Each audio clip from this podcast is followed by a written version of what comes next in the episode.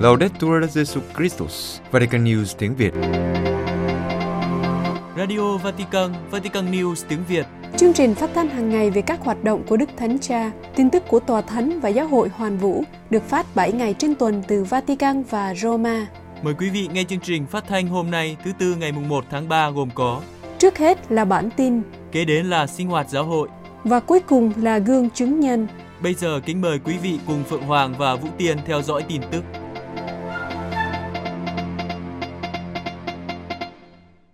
Nicaragua cấm cử hành các cuộc rước và tấn công các giám mục. Managua, Nicaragua cấm cử hành các cuộc rước trên các đường phố trong mùa chay và tuần thánh theo truyền thống và cáo buộc các giám mục về những tội ác nghiêm trọng và kinh khủng.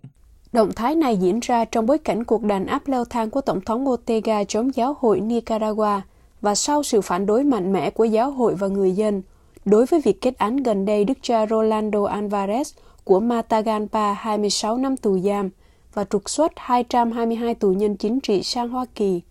Tất cả đã bị tước quyền công dân, cùng với 94 công dân Nicaragua khác, trong đó có giám mục phụ tá lưu vong Silvo Jose Baez và một linh mục của Matagalpa. Căng thẳng giữa chế độ Sandinista và giáo hội công giáo lên đến đỉnh điểm vào tuần trước.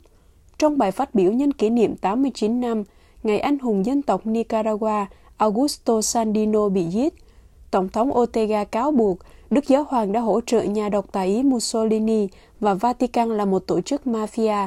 Điều này được thể hiện rõ trong việc bầu chọn Giáo Hoàng. Tuyên bố của ông Ortega đã được đưa ra sau lời kêu gọi của Đức Thánh Cha dành cho Nicaragua vào ngày 12 tháng 2. Tại buổi đọc kinh truyền tin, Đức Thánh Cha nói, Ngài đang cầu nguyện cho Đức cha Alvarez, cho những người đã bị trục xuất sang Hoa Kỳ và cho tất cả những người đau khổ tại quốc gia Nicaragua thân yêu. Qua lời kêu gọi này, Đức Thánh Cha muốn góp thêm tiếng nói vào nhiều biểu hiện liên đới với giáo hội Nicaragua từ khắp nơi trên thế giới. Tương quan giữa chính quyền Ortega và giáo hội Nicaragua xấu đi sau làn sóng biểu tình chống chế độ bị chính phủ đàn áp dã man vào năm 2018.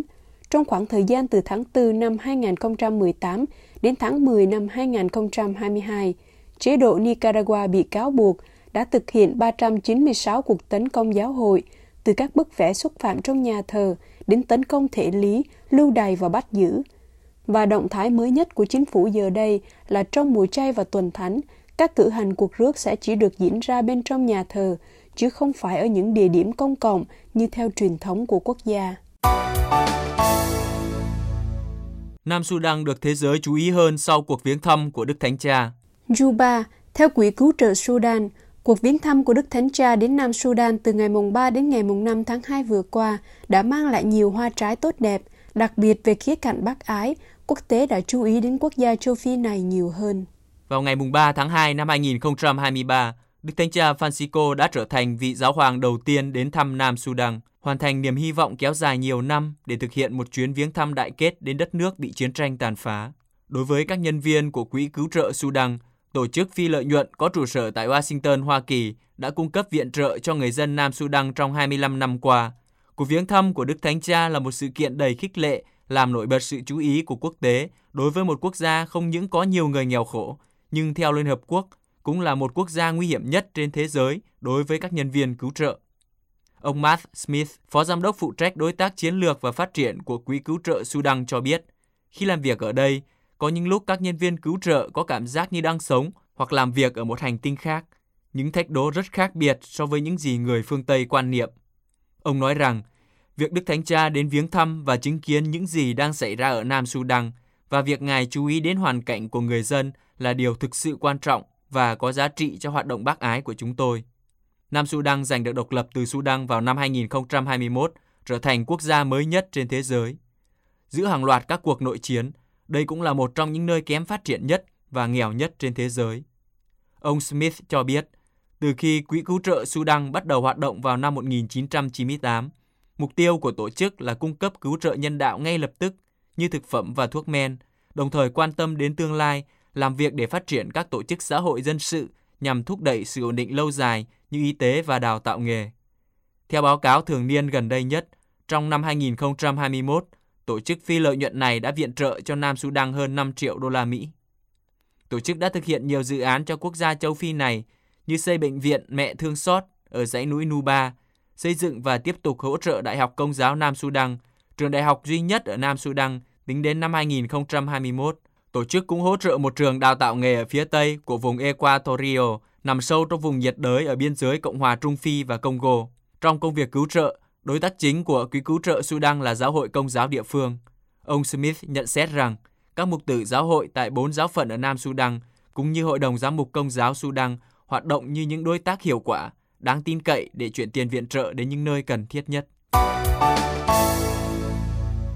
Khóa họp cấp đại lục của Giáo hội Phi Châu chuẩn bị Thượng Hội đồng Giám mục Thế giới.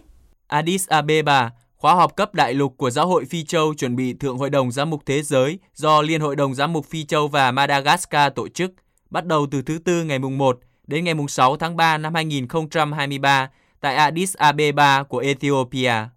Có khoảng 200 đại biểu tham dự khóa họp gồm các hồng y, tổng giám mục, giám mục, tu sĩ, giáo dân, chủng sinh, tập sinh và đại diện của các tín ngưỡng khác. Khóa họp là sự tiếp nối của hai phiên làm việc được tổ chức tại Accra, Ghana và Nairobi, Kenya để chuẩn bị bản dự thảo tài liệu sau cùng của Thượng Hội đồng Phi Châu và nhằm thu hút sự tham gia của các đại biểu của giáo hội tại Phi Châu. Theo thông cáo của Liên Hội đồng Giám mục Phi Châu và Madagascar, khóa họp được hướng dẫn bởi lời kêu gọi của Thượng Hội đồng đối với giáo hội Hoàn Vũ, Hiệp Thông, tham gia và sứ vụ, nhằm thu hút sự chú ý của các đại biểu thuộc giáo hội Phi Châu. Điều này cho phép các tham dự viên tiếp tục đối thoại và thực hành quá trình phân định về các vấn đề mục vụ đã được thu thập trong tài liệu làm việc cho giai đoạn lục địa, một tổng hợp các báo cáo mà giáo hội Hoàn Vũ đã trình bày cho Tổng thư ký của Thượng Hội đồng ở Roma. Các đại biểu sẽ xem xét các vấn đề được nêu ra trong tài liệu làm việc cho giai đoạn lục địa, chia sẻ kinh nghiệm và xác định những gì gây tiếng vang mạnh mẽ với kinh nghiệm sống động của giáo hội ở Phi Châu. Khi kết thúc khóa họp lục địa, Liên hội đồng giám mục Phi Châu và Madagascar sẽ có thể cung cấp sự đóng góp của giáo hội ở Phi Châu cho văn phòng tổng thư ký, cho văn phòng tổng thư ký của Thượng hội đồng Roma đang chuẩn bị tài liệu làm việc. Đây là một đóng góp cơ bản cho phiên họp đầu tiên của Thượng hội đồng vào tháng 10 năm 2023 tại Roma. Trong thông cáo, các giám mục Phi Châu và Madagascar mời gọi các phương tiện truyền thông công giáo ở các khu vực cộng tác để trong thời gian diễn ra khóa họp, đảm bảo dân chúa có thể theo sát những gì đang diễn ra, đặc biệt kinh nghiệm của các đại biểu trong khóa họp. Các giám mục Đức họp đại hội mùa xuân tại Dresden. Đức Quốc từ thứ hai ngày 27 tháng 2 đến thứ năm ngày mùng 2 tháng 3, 65 thành viên của Hội đồng Giám mục Đức dưới sự hướng dẫn của Đức cha George Batzing, Chủ tịch Hội đồng Giám mục Đức, tham dự phiên họp khoáng đại mùa xuân được tổ chức tại thành phố Dresden.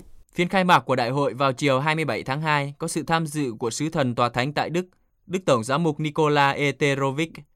Trong khi đó, Đức Hồng Y Deside Tarahasana, Tổng giám mục Toa Masina, Chủ tịch Hội đồng giám mục Madagascar và Đức cha Gabriel Ranri Anantenaina, giám mục của Siroano Mandidi, sẽ hiện diện với tư cách khách mời từ các hội đồng giám mục khác.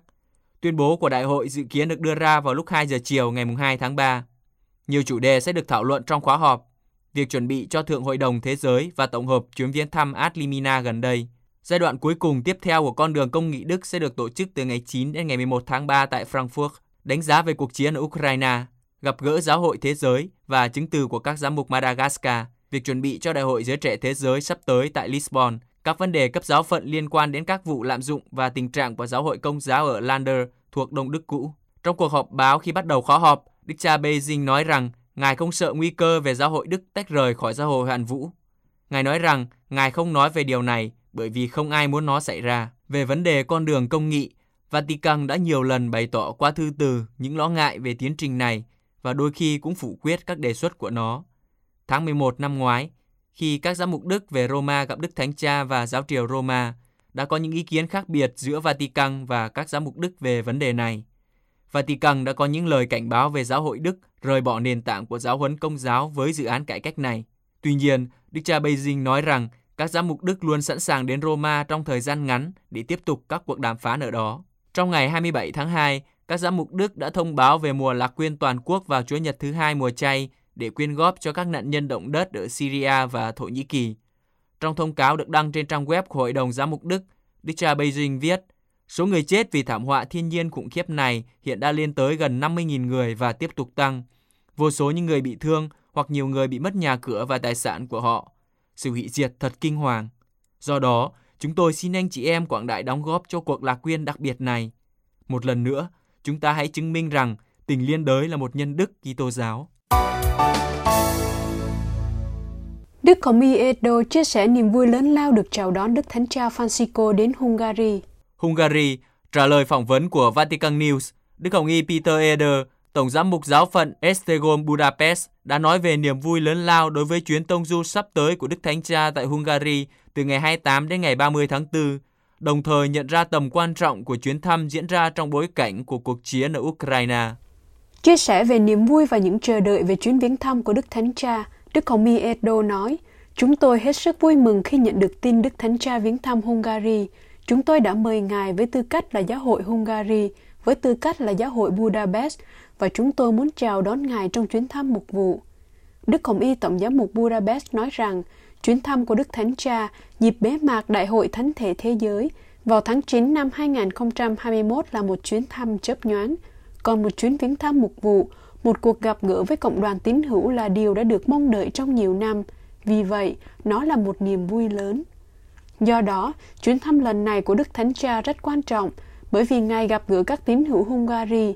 Đức Homi Edo chia sẻ, sự kiện năm 2021 là một sự kiện quốc tế, khách hành hương, giám mục, linh mục, tín hữu đến từ 83 quốc gia.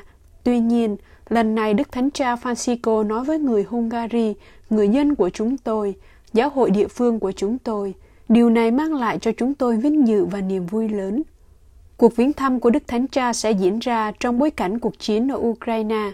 Đức Homi Edo chia sẻ rằng cuộc chiến mang lại nhiều nỗi buồn cho giáo hội Hungary bởi vì họ đã cầu nguyện cho hòa bình mỗi ngày trong suốt một năm, đã thánh hiến Ukraine và Nga cho Đức Mẹ. Đức Hồng Y cho biết, thách đố đầu tiên của Hungary là viện trợ nhân đạo. Chúng tôi đã tiếp nhận những người tị nạn ở biên giới và ở Budapest thông qua Caritas quốc gia, Caritas giáo phận và các nhóm bác ái của các giáo sứ riêng lẻ. Sau đó, các hiệp sĩ Manta đã làm rất nhiều điều cho những người đến. Các tín hữu đã tham gia vào sự trợ giúp này trong tư cách cá nhân cũng như giáo hội. Giáo hội cố gắng hòa nhập những người tị nạn, cung cấp việc làm, nhà ở cho người tị nạn. Đức Hồng Y nói, vì vậy, tôi nghĩ đó là một thách đố tiếp tục rất lớn, nhưng là thách đố giúp chúng tôi trở nên ý thức về ơn gọi Kitô hữu của mình. Nhiều bạn trẻ Ukraine không thể tham dự Đại hội Giới Trẻ Thế Giới tại Lisbon vì thiết quân luật. Ukraine, do những lý do khác nhau, dự kiến sẽ không có nhiều người trẻ Ukraine tham dự Đại hội Giới Trẻ tại Lisbon vào tháng 8. Lý do rõ ràng nhất là theo quân luật, các nam thanh niên Ukraine trên 18 tuổi không được phép đi ra nước ngoài. Từ ngày 20 đến ngày 23 tháng 2, một nhóm phụ trách tổ chức cho giới trẻ Ukraine tham dự Đại hội Giới Trẻ Thế Giới lần thứ 38 sẽ diễn ra từ ngày 1 đến ngày 6 tháng 8 tại Lisbon, đã đến thủ đô Bồ Đào Nha để kiểm tra các thủ tục hành chính khác nhau và gặp gỡ ban tổ chức địa phương. Phái đoàn gồm cha Vandermar Paveles thuộc Ủy ban Mục vụ Giới Trẻ của Giáo hội Công giáo Latin ở Ukraine, cha Roman Demus, Phó Ủy ban của Tòa Thượng phụ về các vấn đề giới trẻ của Giáo hội Công giáo Đông phương Ukraine và cha Rihiori Naza, người phụ trách mục vụ giới trẻ trong Tổng giáo phận Premier Vasa của Công giáo Đông phương Ukraine. Trong một cuộc phỏng vấn của chương trình tiếng Ukraine của Vatican News, cha Paveles nói rằng lần này việc chuẩn bị cho cuộc hành hương đến Lisbon đang được thực hiện chung bởi các tín hữu công giáo Latin và công giáo Đông phương. Cha nhắc lại rằng việc chuẩn bị tinh thần để tham gia đại hội giới trẻ đã bắt đầu được gần một năm. Cha Paveles cũng nói rằng dự kiến sẽ không có nhiều người trẻ Ukraine tham gia vì những lý do rõ ràng, nhưng trên hết là vì một nửa số người trong độ tuổi tham gia không dễ dàng đến Lisbon vì các nam thanh niên trên 18 tuổi phải tuân thủ quân luật, điều không cho phép họ rời khỏi đất nước. Cha nói, tôi sẽ khóc sung sướng nếu chúng tôi đưa được ít nhất 500 bạn trẻ từ Ukraine đến Lisbon. Tôi xin hỗ trợ bằng lời cầu nguyện, bởi vì chúng tôi đang cố gắng hết sức để càng nhiều người trẻ Ukraine tham dự Đại hội Giới Trẻ Thế Giới càng tốt. Phái đoàn Ukraine lưu ý rằng sẽ có các sự kiện được lên kế hoạch tổ chức tại một số đền thánh Đức Mẹ ở Ukraine cho những người không thể đi Lisbon. Đối với những người có thể đến Lisbon, nơi họ có thể gặp gỡ những bạn trẻ từ khắp nơi trên thế giới, ban tổ chức muốn giao cho họ nhiệm vụ làm chứng cho bi kịch mà những người trẻ Ukraine đang trải qua ở quê nhà. Quý vị vừa theo dõi bản tin ngày 1 tháng 3 của Vatican News tiếng Việt. Vatican News tiếng Việt Chuyên mục Sinh hoạt giáo hội Đức Thánh Cha Francisco chia sẻ về ý muốn canh tân giáo hội về công đồng Vatican II và tính hiệp hành.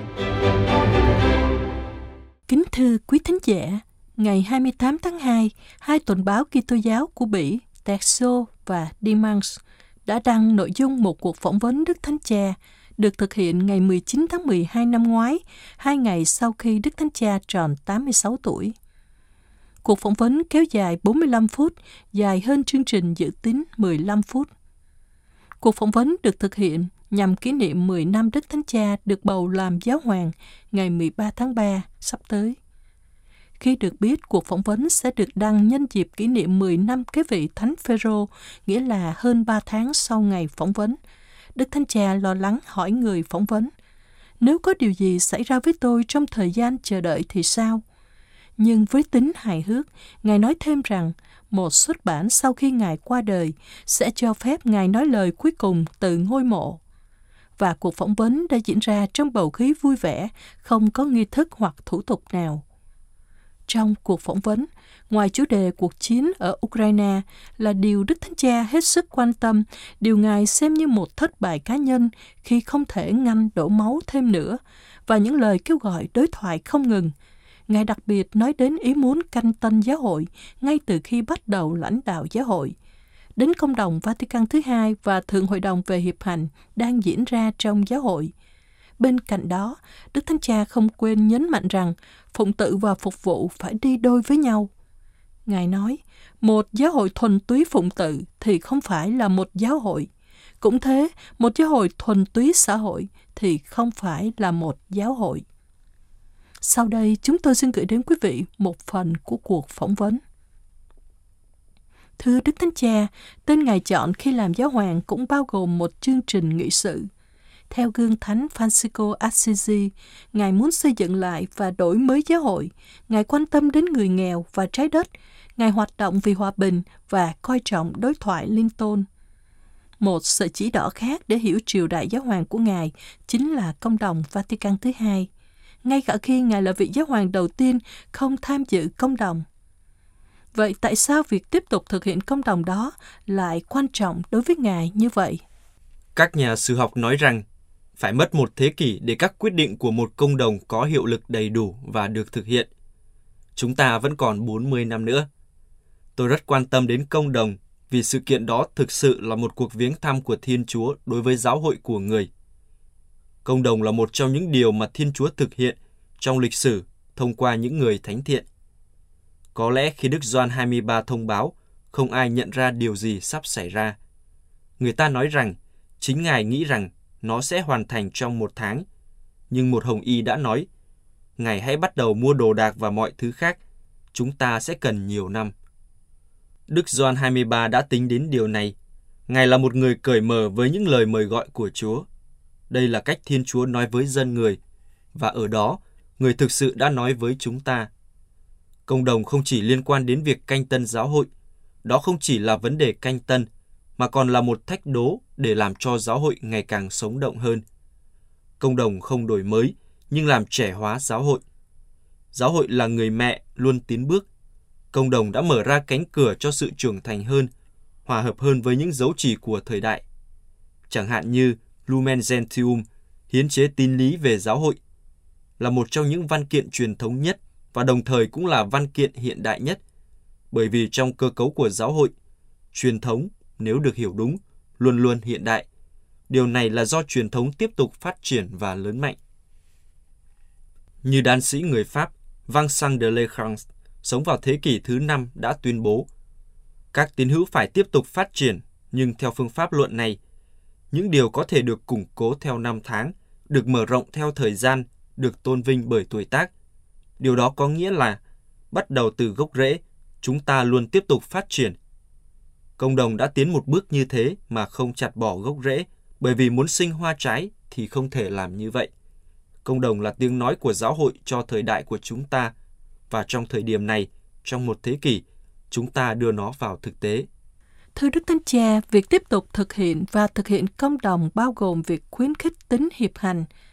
Ngài mong đợi điều gì và thấy trước điều gì trong tiến trình hiệp hành này? Nó thực sự có ý nghĩa gì? Đó có phải là một phong cách điều hành và lãnh đạo bắt nguồn từ những ý tưởng của công đồng Vatican thứ hai không? Có một điểm chung mà chúng ta không được bỏ qua. Vào cuối công đồng, Đức Phaolô VI đã được đánh động khi lưu ý rằng giáo hội phương Tây gần như đã đánh mất chiều kích hiệp hành của nó, trong khi các giáo hội công giáo ở phương Đông đã có thể bảo tồn nó. Do đó, Ngài đã tuyên bố việc thành lập Ủy ban Thư ký của Thượng Hội đồng Giám mục để một lần nữa thúc đẩy tính hiệp hành trong giáo hội. Trong 60 năm qua, điều này ngày càng phát triển. Dần dần một số điều đã được làm rõ.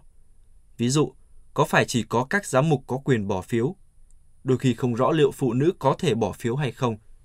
Trong tượng hội đồng lần trước về miền Amazon vào tháng 10 năm 2019, đã có một sự trưởng thành theo nghĩa này. Vì vậy, có một điều gì đó đặc biệt đã xảy ra. Khi một thượng hội đồng kết thúc, những người đã tham gia và tất cả các giám mục trên thế giới đều được hỏi đâu là chủ đề họ muốn trong chương trình nghị sự của Thượng Hội đồng tiếp theo. Chủ đề đầu tiên được chỉ ra là chức tư tế, sau đó là tính hiệp hành. Rõ ràng đó là một chủ đề chung mà tất cả các giám mục đều cảm thấy đã đến lúc phải giải quyết. Nhân dịp kỷ niệm 50 năm thành lập cơ quan thường trực này của các thượng hội đồng giám mục, một số nhà thần học đã lập một bảng cân đối kế toán trong một tài liệu – Chúng ta đến từ xa, bây giờ chúng ta đang ở đây và chúng ta phải tiến về phía trước. Đây là những gì chúng ta làm thông qua tiến trình hiệp hành hiện tại và hai thượng hội đồng về tính hiệp hành sẽ giúp chúng ta làm sáng tỏ ý nghĩa và phương pháp của tiến trình đưa ra quyết định trong giáo hội. Điều quan trọng là phải nói rõ rằng một thượng hội đồng không phải là một quốc hội, một thượng hội đồng không phải là một cuộc thăm dò ý kiến của cánh tả và cánh hữu. Không, nhân vật chính của một thượng hội đồng là Chúa Thánh Thần. Nếu không có Chúa Thánh Thần thì không thể có công nghị. Thượng hội đồng là một kinh nghiệm của giáo hội mà vị chủ tịch và tác nhân chính là Chúa Thánh Thần. Chúa Thánh Thần hoạt động theo hai cách. Trước hết, người làm cho Thượng Hội đồng trở thành một loại công trường xây dựng. Hãy nghĩ về buổi sáng ngày lễ ngũ tuần.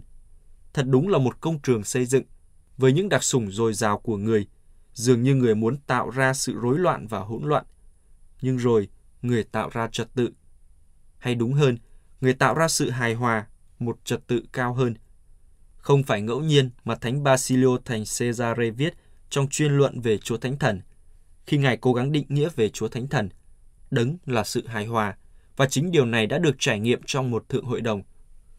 Một điều thú vị khác, trong một thượng hội đồng, chúng ta nói rất nhiều. Mỗi người tham gia sẽ có một bài phát biểu dài 4 phút khi đến lượt mình. Sau 3 bài phát biểu, luôn luôn có 4 phút thinh lặng một thời gian để cầu nguyện, để Chúa Thánh Thần có thể giúp đỡ chúng ta. Xem một thượng hội đồng như một quốc hội là một sai lầm. Thượng hội đồng là một tập hợp của các tín hữu, đó là một cộng đoàn đức tin được hướng dẫn bởi Chúa Thánh Thần, nhưng cũng bị ma quỷ cám dỗ và dụ dỗ. Thưa Đức Thánh Cha, tại các quốc gia của chúng ta, từ một giáo hội của đa số, giáo hội trở thành một giáo hội được lựa chọn – với số lượng giáo sĩ giảm dần và ít tín hữu hơn, những vị lãnh đạo giáo hội có xu hướng tập trung vào những gì họ coi là công việc cốt lõi của mình, đó là phụng vụ và loan báo tin mừng. Nhưng theo cách này, chiều kích phục vụ và các công việc bác ái có nguy cơ trở thành điều thứ yếu. Trong khi chính ở đó chúng ta tìm thấy những cơ hội để chạm đến trái tim của những người cùng thời với chúng ta – Chẳng phải giáo hội nên thể hiện bộ mặt xã hội và ngôn sứ của mình nếu muốn vẫn thích hợp cho thời đại hôm nay sao? Chúng ta không thể đặt những sứ mạng này đối nghịch nhau. Chúng không mâu thuẫn nhau. Cầu nguyện, cho thánh thể và thờ phượng không có nghĩa là lui vào phòng thánh. Nó không đúng. Một giáo hội không cử hành thánh thể thì không phải là một giáo hội. Nhưng một giáo hội ẩn mình trong phòng thánh cũng không phải là một giáo hội. Ổn định trong phòng thánh không phải là một việc thờ tự đúng đắn Việc cử hành thánh thể có những hệ quả, có việc bẻ bánh. Điều này bao hàm nghĩa vụ xã hội, nghĩa vụ quan tâm đến người khác. Cầu nguyện và dấn thân đi đôi với nhau. Việc thờ phượng Thiên Chúa và phục vụ anh chị em của chúng ta đi đôi với nhau, bởi vì nơi mỗi anh chị em chúng ta đều thấy Chúa Giêsu Kitô.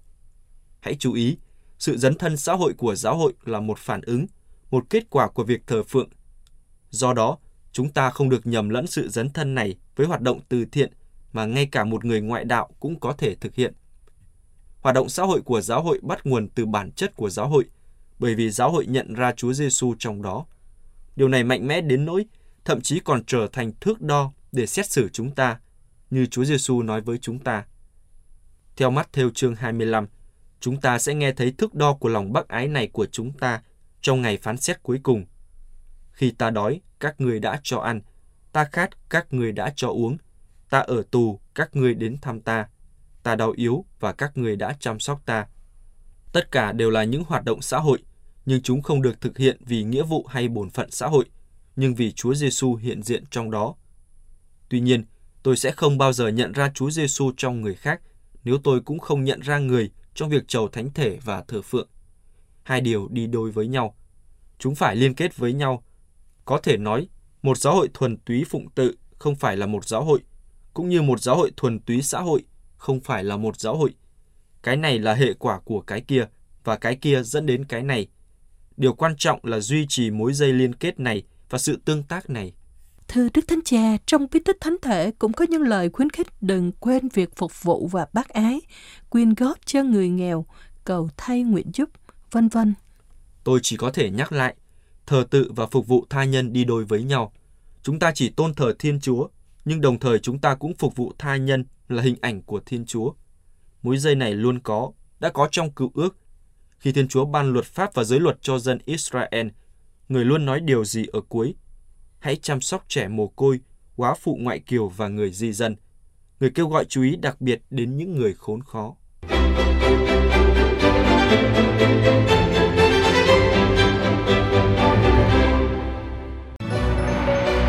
Vatican News tiếng Việt Chuyên mục Gương chứng nhân Đức tin vào Thiên Chúa của nhà khoa học trẻ Karin Aubert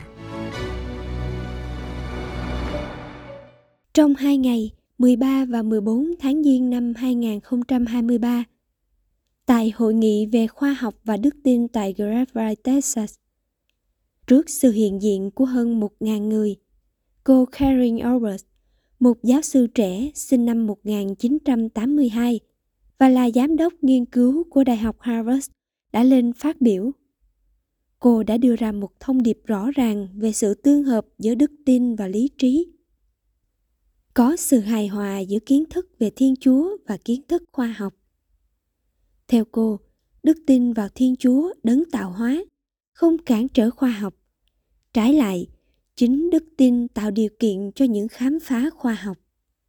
Với chuyên ngành hóa học thiên văn, albert nghiên cứu các quá trình hóa học ảnh hưởng đến sự hình thành các hành tinh, đặc biệt về các điều kiện sống của các hành tinh mới từ quan điểm hóa học nhà khoa học gốc Thụy Điển giải thích trong cuộc gặp gỡ rằng chính sự tiếp xúc của cô với những bí ẩn của vũ trụ đã đưa cô đến một chân trời rộng lớn hơn chính mình. Cô nói, những điều kỳ diệu của vũ trụ phải thu hút chúng ta ra khỏi chính mình và hướng cái nhìn của chúng ta không chỉ về phía những điều kỳ diệu và sự thật mà chúng tiết lộ, nhưng còn về nguồn gốc của mọi sự thật và đấng tạo hóa của vạn vật do đó, cho rằng đức tin là trở ngại cho nghiên cứu khoa học, điều đó là sai. Hoàn toàn ngược lại, đức tin không những không cản trở cho nghiên cứu khoa học, mà còn có thể rất hữu ích cho các nhà khoa học. Bởi vì đức tin vào một thiên chúa tạo hóa, cung cấp một nền tảng chắc chắn.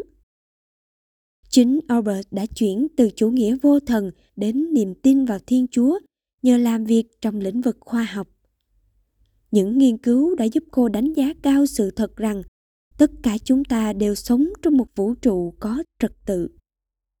Nhà khoa học người thụy điển khẳng định, tôi nghĩ chúng ta sẽ phải tin tưởng vào thực tế rằng có một triết lý và một tôn giáo thực sự giúp khám phá khoa học một cách dễ dàng, chứ không phải ngược lại. Cô xác tín rằng trong mọi lĩnh vực, đức tin không cản trở nghiên cứu khoa học như đã được các chuyên gia chứng minh. Cụ thể, linh mục Roger Lehman, người Bỉ, người đầu tiên đề xuất lý thuyết vũ trụ được gọi là Big Bang.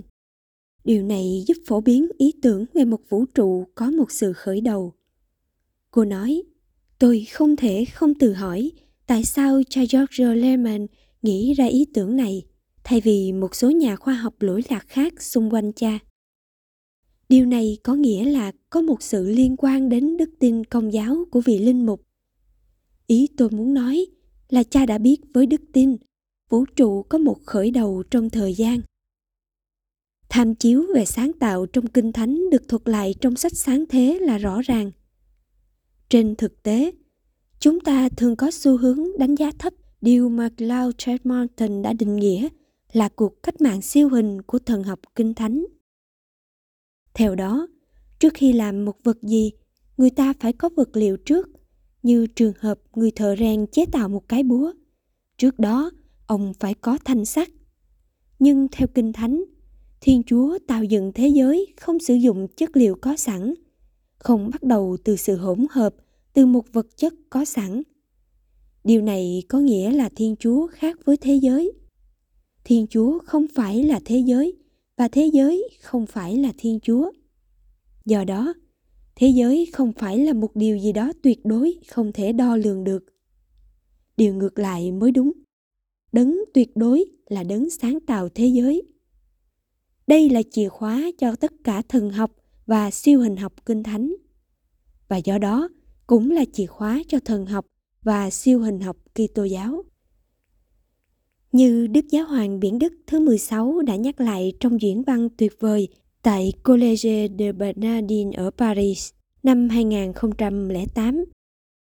Thế giới Hy Lạp La Mã không biết đến Thiên Chúa, đấng tạo hóa, theo cái nhìn của họ. Có thể nói, đó là đấng không thể nhúng tay vào việc tạo ra vật chất. Việc xây dựng thế giới được dành riêng cho Á thần, một vị thần cấp dưới. Thiên Chúa của Kitô giáo thì hoàn toàn khác. Thiên Chúa độc nhất, Thiên Chúa chân thật và duy nhất và là đấng tạo hóa. Quay trở lại với Charles May, cô Albert cũng thú nhận rằng cô không thể không tự hỏi liệu việc tin vào công trình sáng tạo trong kinh thánh của cô có làm cho cô dễ dàng chấp nhận ý tưởng này về Big Bang hơn hay không?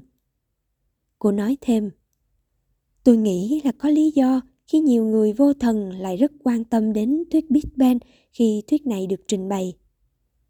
Cô cho rằng cách tốt nhất để tôn trọng khoa học là không biến khoa học thành một tôn giáo, một thần tượng không thể sai lầm.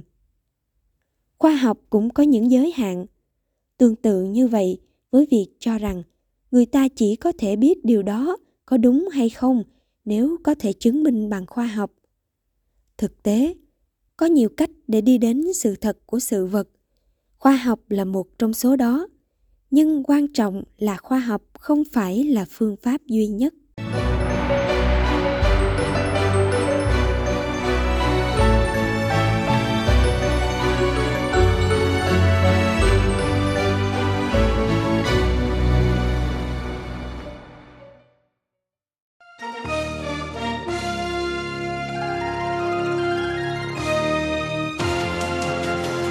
Cảm ơn quý vị đã chú ý lắng nghe chương trình Radio Vatican của Vatican News tiếng Việt. Xin Thiên Chúa chúc lành cho quý vị và toàn gia quyến. Laudetur Jesu Christus, ngợi khen Chúa Giêsu Kitô.